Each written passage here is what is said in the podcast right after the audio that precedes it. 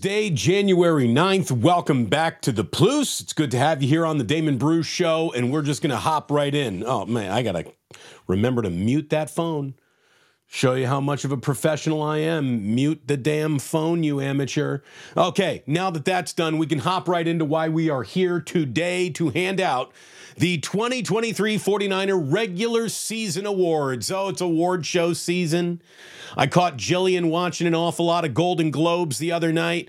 Uh, what Jo Koy was the not quite big enough to handle the room host. You need a you need a Ricky Gervais in there. You need someone to run things who officially doesn't give a shit.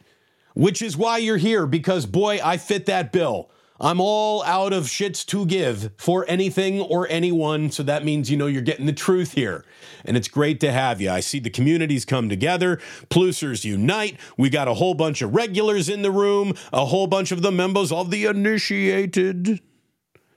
So you hit that like button, hit that subscribe button and away we go with our regular season awards. Now, obviously, all regular season awards take back seats to Lombardi trophies and Super Bowl MVPs, and those are the real awards in award season for football. But here you go. As it as as it as it pertains to the 49ers, we'll just get them right out of the way from the jump, shall we? Because we could almost apply him to almost anywhere we wanted to, with the exception of like defender of the year. Our first regular season award goes out to the most valuable Brock. And after careful analysis of the roster, I've determined that to be Brock Purdy. The most valuable Brock on the 49ers is indeed Brock Purdy. His season was remarkable. His rise to legitimate MVP candidate is one of the great reveals in modern sports history. Like you thought you were going to get something, and then you got something totally different. Like even if you had the highest of expectations for him coming into his sophomore season, there's no way you thought, and at the end of it, he will have broken the team's single season passing record, but he's done that uh, Brock Purdy not only is standing all over this incredibly fun present that we're in, but he also represents an awful lot of hope for the future because let's face it, we've been saying once Kyle Shanahan has his quarterback, sky's the limit for this team. Well, it looks like he's finally got his franchise quarterback. So, not only is the present very bright, not only are you a one seed and the presumptive Super Bowl favorite right now, I think the future is really bright because of your most valuable Brock, Brock Purdy. And we have, look, we've been handing him flowers all year. He's got the accolades. Everyone knows what he has meant to this team. He is their MVP, certainly. He is everything that you could have wanted in a quarterback, and certainly everything that you could have ever hoped to find in the final pick of an NFL draft. It's simply an amazing story. And look, you know, this team went to a Super Bowl in Jimmy Garoppolo's first season of being a full time starter. And the 49ers would like to win a Super Bowl in Brock Purdy's first season of being a full time starter. That would be absolutely amazing and one of the all time cherries on top of one of the great seasons we've ever seen in the history of the 49ers. So, way to go, Brock. He runs away with most valuable Brock, as we all assumed he might. Our next category is greatest difference maker. And I think we all know exactly who this is going to be as well because Christian McCaffrey has got some unbelievable numbers behind him and what he's done and what he's become for this team since he was traded to the 49ers. The Niners are 12 and 4 in games that he played in this season. He sat the Rams game. And in 2023, he makes his debut in a loss against the Kansas City Chiefs, and then the 49ers went on to win 10 in a row. So, a regular season record for games that Christian McCaffrey has played in. Okay, the 49ers, when Christian McCaffrey plays in the regular season, they're 22 and 5. I mean, that is a huge difference maker. They are 22 and 5 with Christian McCaffrey suited, booted, and ready to go. You add postseason to his tally, now the 49ers are 24 and 6. And whenever you can win 24 out of 30 games in the NFL, you'll take that deal if the devil wants to make it with you without even thinking about it. That's incredible production. As we've said often, he's been the skeleton key that opens the options for Kyle Shanahan's offensive imagination and what he wants to do with a run game. And then, of course, you pair Christian McCaffrey with Deebo Samuel, and you have arguably two of the most versatile football players on the same team at the same time as the league has ever had to deal with. So, the way that Christian McCaffrey has allowed everything to fit together so perfectly around him is why I really do believe. Uh, again, his name's not Brock. He was not eligible for the most valuable Brock, but greatest difference maker, to me, number one with a bullet, it's Christian McCaffrey. Single greatest season performance. You know, I was thinking, what is Fred Warner's uh, highest uh, tackle game? Maybe we'll give Fred some love here. But it, look, we got to go back to McCaffrey for this one as well, too. We absolutely have to, because Christian McCaffrey on Sunday, October 1st, scored four touchdowns in a romp over the Cardinals. He had over 100 rushing yards with a better than five yards per carry average, three touchdowns on the ground, eight catches, 71 receiving yards, and a touchdown. He scored 21 touchdowns this season in total, and seven of them in two games came against the Arizona Cardinals. But on October 1st, he was you know, just a god on a football field. He became a video game in real life. So Christian McCaffrey and that first win of his over the Arizona Cardinals this season, I think is the single game performance of the year. Our next category goes to best new guy.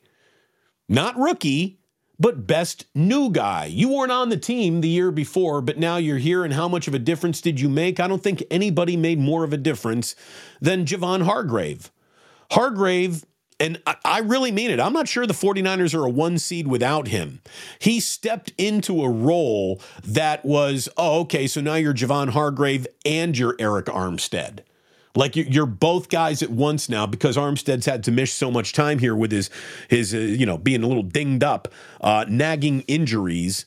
Seven sacks on the year for Hargrave. Uh, defensive tackles, look, they can get lost in the shuffle. You know, they turn into a dot in the middle of a line of humanity, and you don't see what they're doing. But this guy, when he's not making tackles, when he's not playing the run better than a lot of people thought he would have played the run. And look at what absence he created in the middle of that Philadelphia defensive line. Um, Javon Hargrave is the real deal. He is a free agent who earned his paycheck on a defensive line that, quite frankly, like if we're going to be completely honest about everything, and that's what we do here, um, I I think it's not unfair to say that this defensive line underperformed a little this year. It really did. It really did. Not one day did I think the 49ers defensive line spent sitting that day on the throne of this is the most dangerous unit in the NFL. They did a time or two last year. I really don't think they were ever the most dangerous unit in the NFL. They were good, they were a handful, they were never an easy day at the office for anyone, but it didn't feel nearly as dominant as it did just a year ago. And we'll get to maybe why in just a little bit.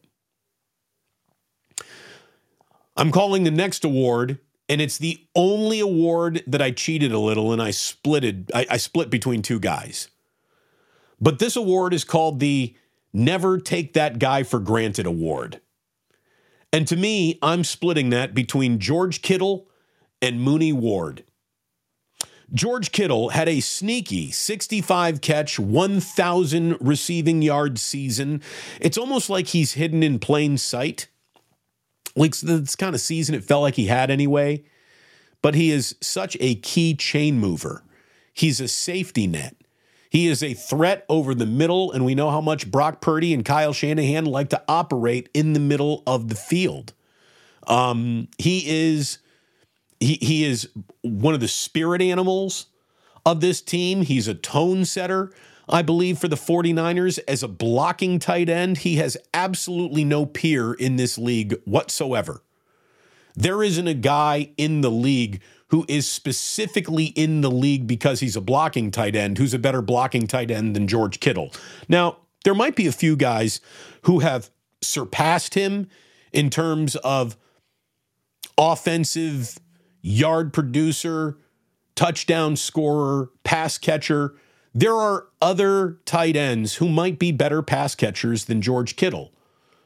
But there is no tight end better as a blocker. And I don't believe that there's any other tight end who fits the bill of you have to be everything in a tight end. When it comes to the full package, George Kittle really is number one.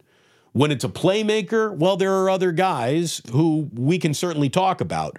But as a complete tight end, I really think that George Kittle's in a class almost by himself. No one fills the entire role of that position better than George Kittle. And we've become so used to that. Like I said, I think he gets taken for granted every now and then. So never take that guy for granted goes to George Kittle, and he shares it with Charvarius Ward. Mooney Ward, you know, look, this secondary might have been an adventure if everyone has to play one spot out of position.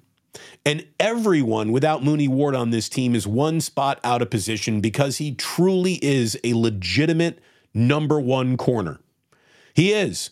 He stuck to all the big fish all year long. He made Steve Wilks' jobs like infinitely easier because he was so dependable. Uh, just by being on the team, he made everyone settle into their natural positions. And let's face it, cornerback is a pretty brutal position because you can have a fantastic afternoon get burned on one play, and in that one play, the entire game flips, and you go from "Hey, he was having a really good afternoon" to all of a sudden now, "Hey, he's he's a bum. He blew the game." I don't think Charvarius Ward had one of those games. The, the his least glorious moment was when the entire defense got beat before the half on that zero blitz in Cleveland, right? Like that was the low point, probably for Steve Wilks and the entire secondary, and maybe even Mooney Ward, who was the guy kind of got left holding the bag out there. Um, but look, Charvarius never wore the bum tag, not once. And I still think that that zero blitz was more of a bad play call than it was anyone's bad play. He's a true number one corner, and it's been a while since the 49ers have really had one of those guys. So, uh, hats off to a please never take him for granted. He checks so many boxes, Charvarius Ward. So, there you go. We've only got a couple more here. And this is going to be a little bit of a point of contention. I already feel the comments coming in, and you can go ahead and get your comment in right now if you want to. You disagree with any of this, I'm sure I'll read about it. Go ahead and comment. Did I miss somebody? Did I overlook somebody? You tell me. The rookie of the year on this team is Jake Moody. Jake Moody right now might be a little bit persona non grata this week, but he had a good rookie year, and I don't want to. I don't want to hear anything saying that. Well, you know, like uh, he didn't really have a good year, and sometimes statistics do lie, and he was more of an adventure than his statistics would indicate like I'll kind of nod along with you just a little bit right there, but I'm also going to tell you that when it boils down to how we feel about something and what the statistics say, you got to kind of err on the side of statistics. Even though we never felt easy, easy breezy, comfortable with Jake Moody, he missed only four field goals all year. He was 21 to 25, and he had not missed one between October and the last week of the year. So he had a stretch there where he made all of his kicks, including all these points after touchdowns, where he sets a rookie record until he misses his final point after touchdown of the year. He was 60 of 61 on point after touchdowns and 21 to 25 from the field.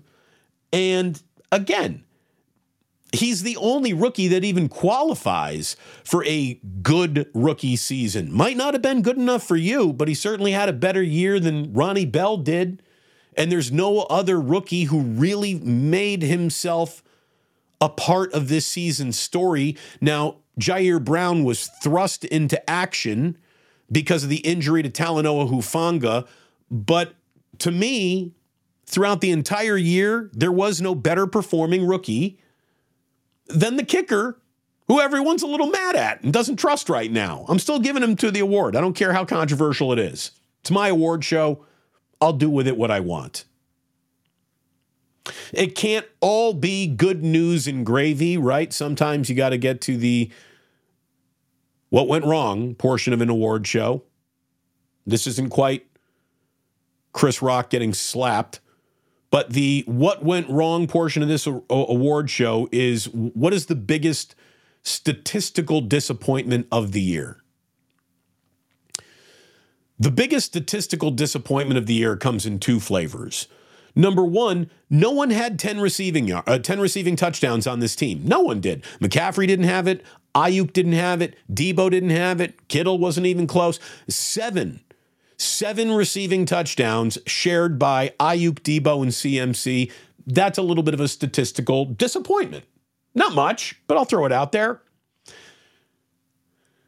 Before a single person says, well, you know, Damon, sacks aren't the end all be all of defensive end play and shouldn't be the only way to measure whether or not a defensive end had a good year or not.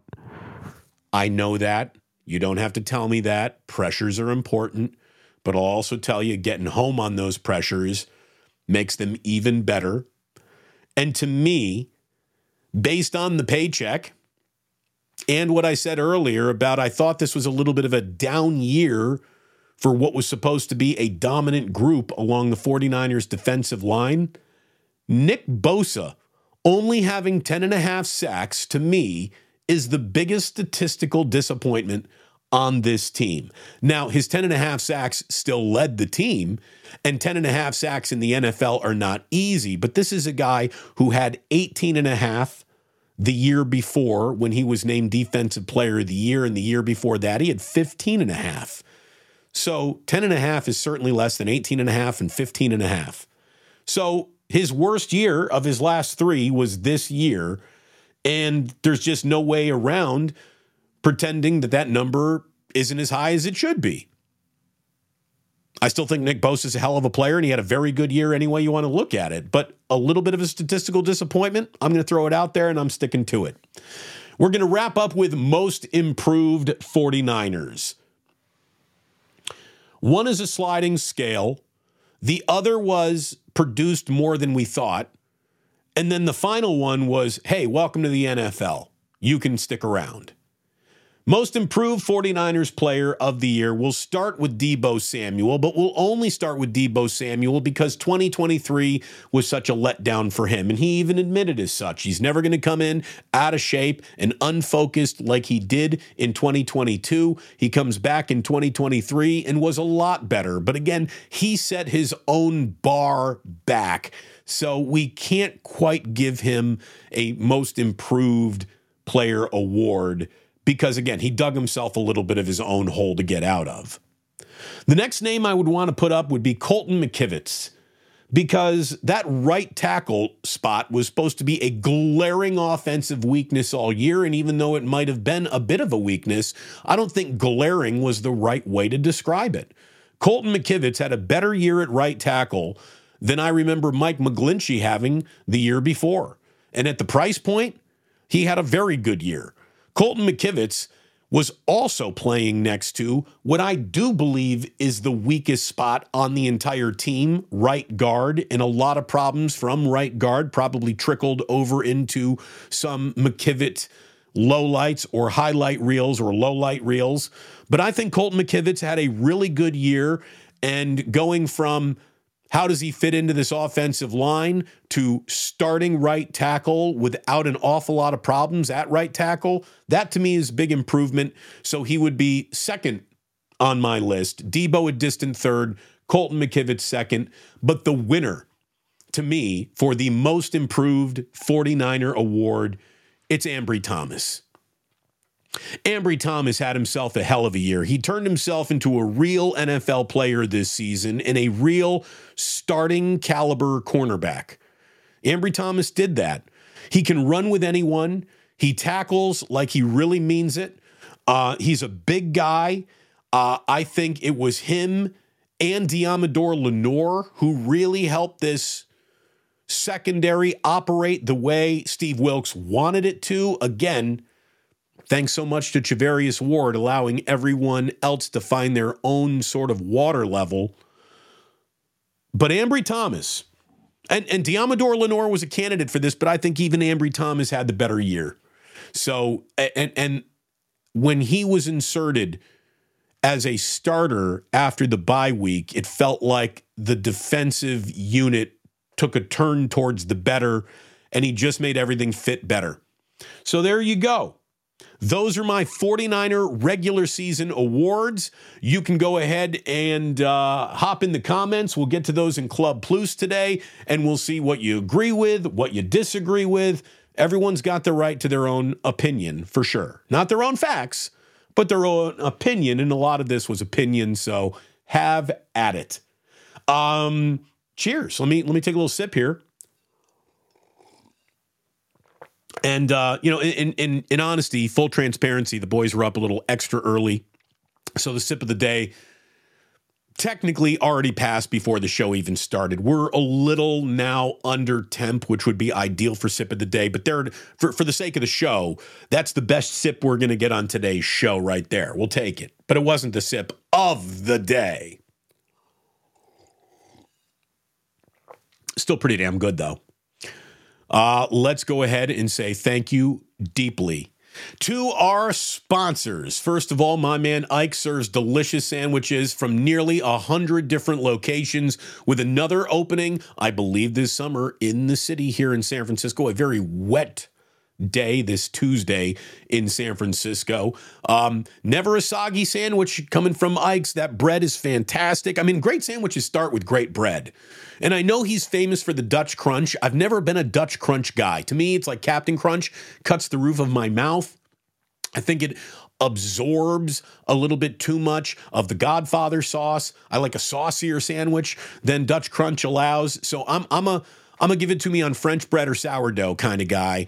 But whatever you want, when you get it from Ike's, believe me, it'll be exactly what you want. Delicious sandwiches from nearly 100 different locations, probably somewhere in a delivery era near you. Download that Ike's Reward app and start eating your way towards free sandwiches. And thanks as always to Ike for being a huge sponsor of what we're doing over here. Uh, did you have anything rolling on that national championship game on Monday night? If you did, I hope you did it with mybookie.ag using promo code Damon when you sign up for a deposit match of 50% up to $1,000. A full on casino is waiting for you like a cruise ship in international waters.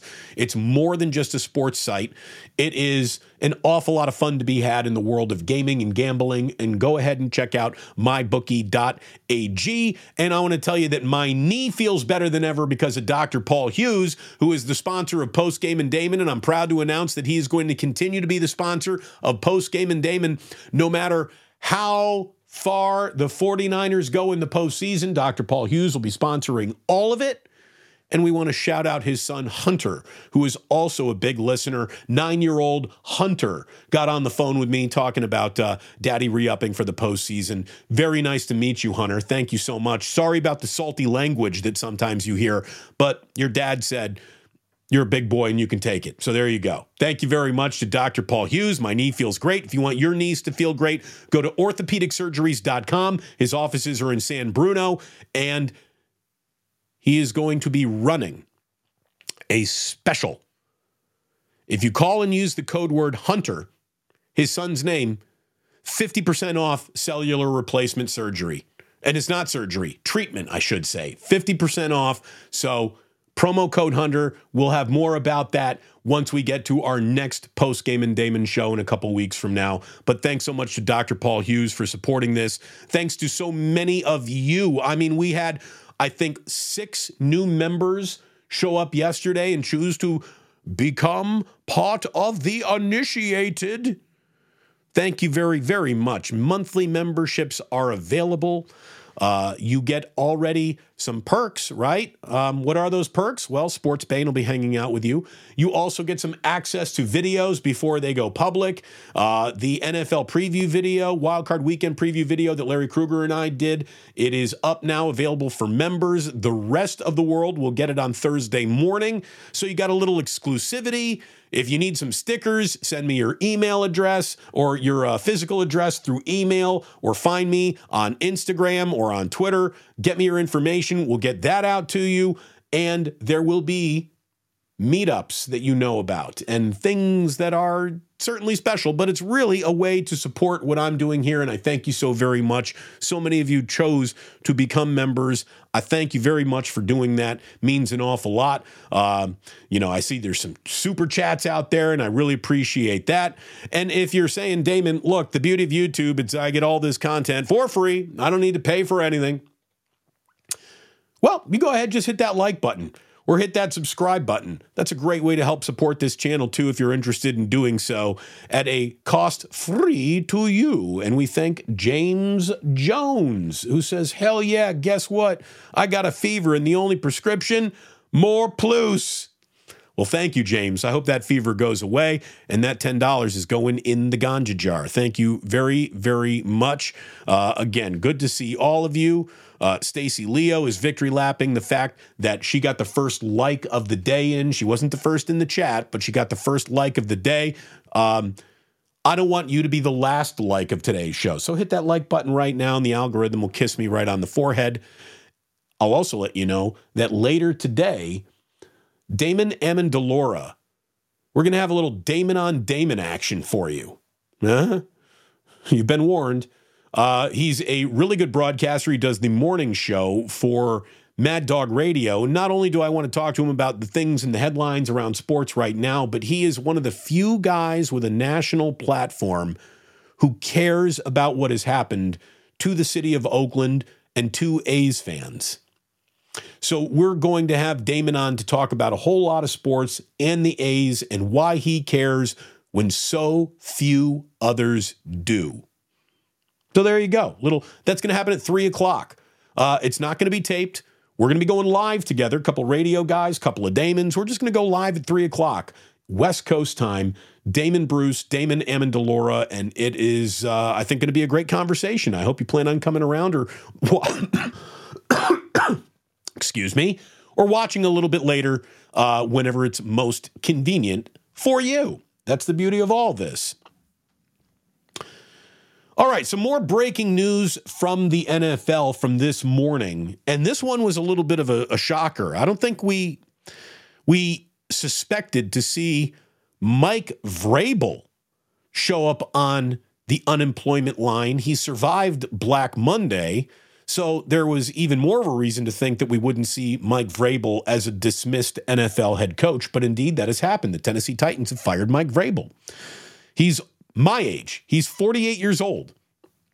He had four straight winning seasons before back to back under 500 seasons, including this year's 6 and 11.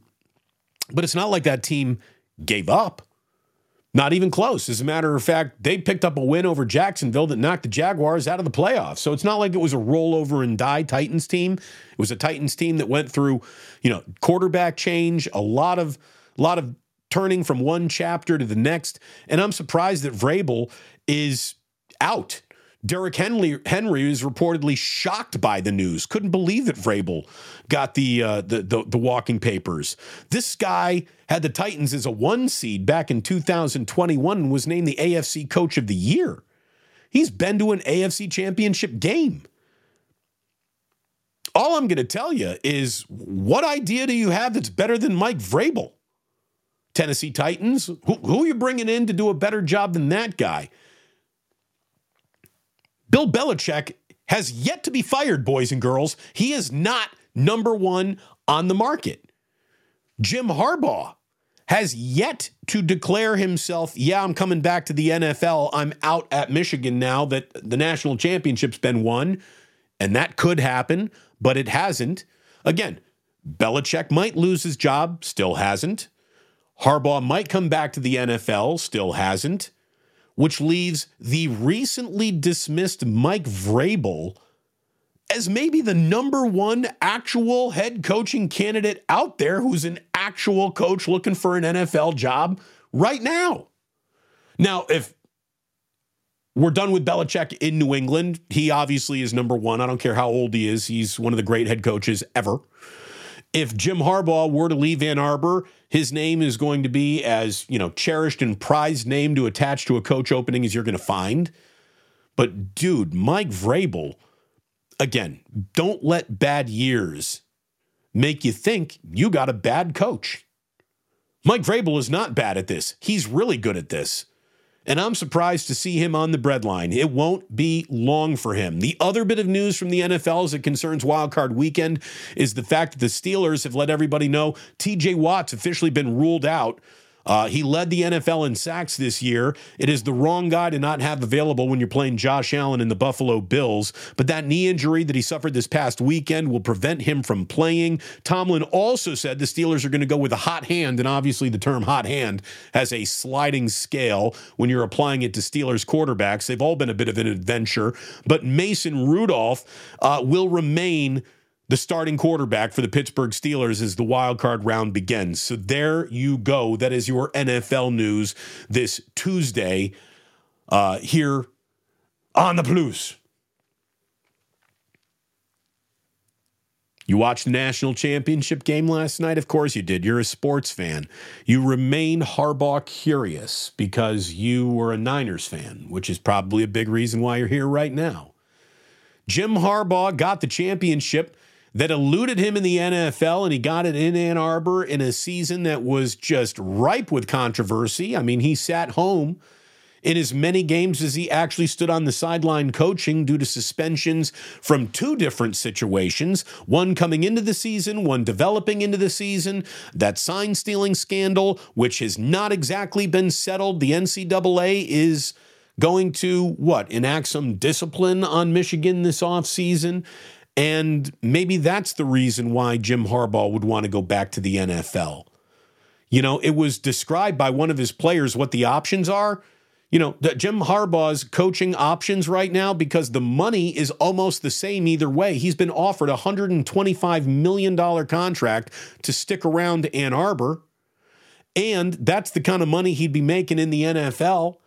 I mean, so his option, as one player put it, is cherry pie or apple pie. Like either way, you get dessert. Jim Harbaugh, what do you want to do? You know, I think Jim Jim Harbaugh is a true heart. He believes things, but I also think that he believes things that suit his position more than he just believes. I don't think Jim Harbaugh would advocate for something if he didn't think that there might be a little something in it for him. It doesn't mean he's selfish, but I think Jim Harbaugh is calculating. And he's always thinking what's best for me before he goes public with any position. And I'm not saying that's even a bad thing. You know, as as my former broadcasting partner Ray Ratto used to say, if you're going to make a choice, make a selfish choice because, you know, you should be concerned about you first and foremost. Very Ray. Very Ray. Um, since winning the national championship. And before he even won the national championship, Jim Harbaugh is talking about the NCAA in a way that doesn't make me think that he is more likely to go back to Ann Arbor than he is to be an NFL head coach this time next week.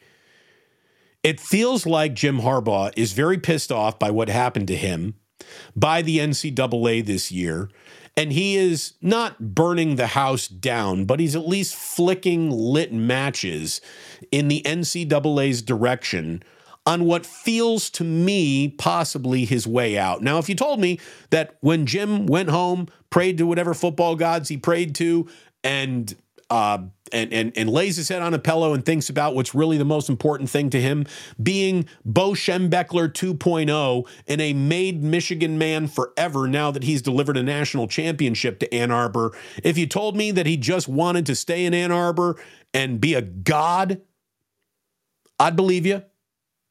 I'd believe you. But the way he's talking about the NCAA, it almost feels like he's sort of mentally divorcing himself from just what he's looking at. And he's doing it in a way that makes you say, well, boy, Jim is really an advocate for student athletes. And he is. But I wonder if he would be serving as such a public advocate for student athletes if he didn't think either this is going to help me out at Michigan or again, I'm going to flip this flip this match at the NCAA on on my way out. By the way, we pause for super chats when we do see them here on the crawl. Damon, thank you for being my new favorite channel, Glock Holiday. Thank you very much for the jingle jangle. It's going to go into the ganja jar. And it's wonderful to have you here, Glock Holiday. Thank you for being a part of this awesome community. We're glad that you have found me very, very much. Like it and subscribe it. Hit that notify, baby. So here's what Jim Harbaugh said about college athletes. Quote, the thing that I would change about college football is to let the talent share in the ever increasing revenue. We're all robbing the same train, and the ones that are in position to do the heavy lifting, the ones at risk life and limb out there on the football field are the players. It's not just the football players, student athletes. The organizations are fighting hard to keep all the money the universities, the NCAA, the conferences, and it's long past time to let student athletes share in the ever increasing revenue. It's billions, says Jim Harbaugh. I keep reading how much money's being made. I can't put a can of soda up here. I got to put it in a cup. Everyone is maximizing every revenue source there is, but they're not sharing it with the talent. There's no business where that would ever fly. So I agree with every single thing he said. But that's not why I'm talking about it. My question is why is he saying it?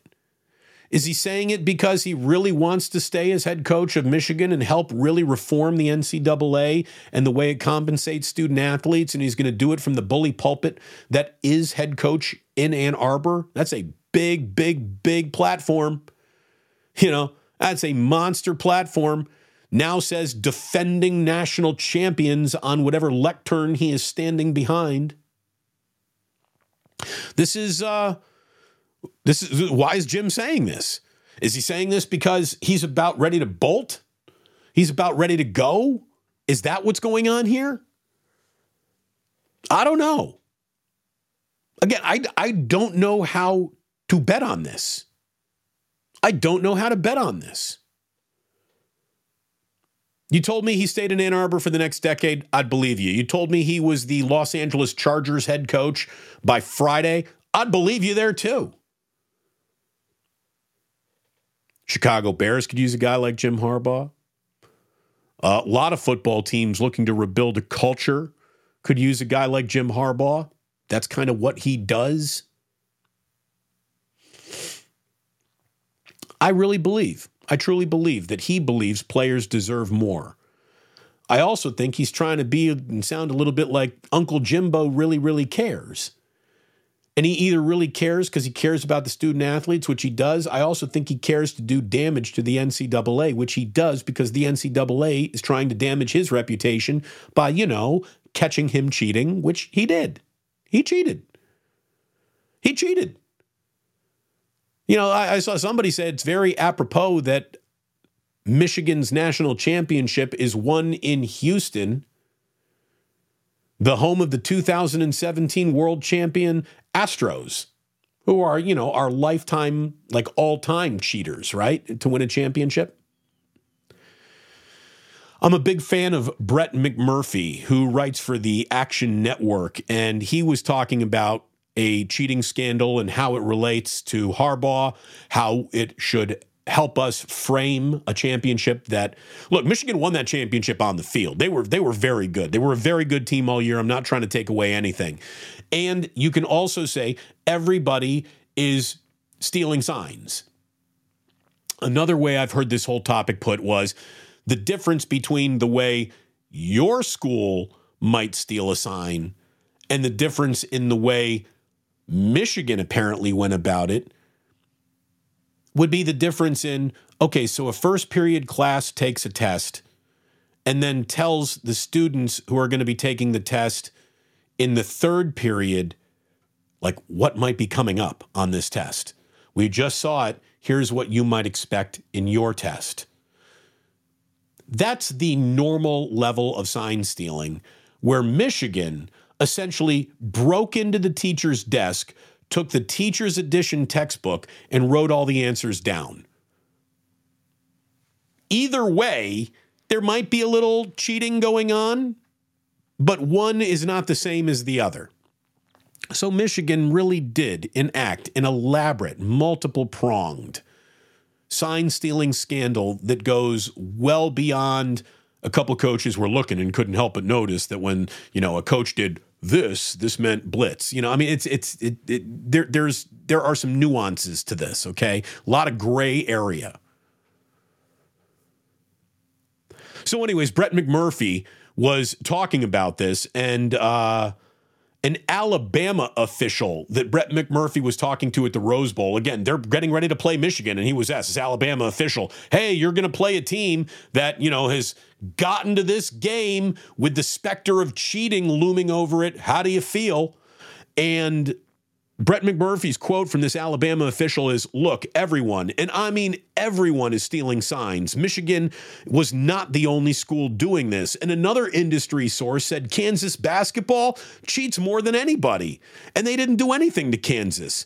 But the only pure college program you're going to find out there is Vanderbilt, and Vanderbilt sucks. This sounds an awful lot like what Jerry Tarkanian's famous quote when he says, you know, whenever Kentucky gets caught cheating, Cleveland State gets two years probation. Cheating is something that the big boys feel like is let slid a little bit more than some of the lesser programs are allowed to get away with. And it's all being done in the, you know, names of the stakes are so high and everybody's doing it. And there you go. As Brett McMurphy writes, that's where college athletics is in 220 in 2024. If you're not cheating, you're not trying, or you're Vanderbilt.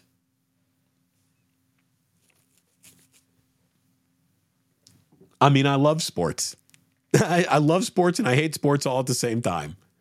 Because as wrong as that is, there is so much truth in it. And what are you going to do? Can't deny the truth there is an element to if you ain't cheating, you ain't trying that is so pervasive in sports that there's some truth to it. There really is.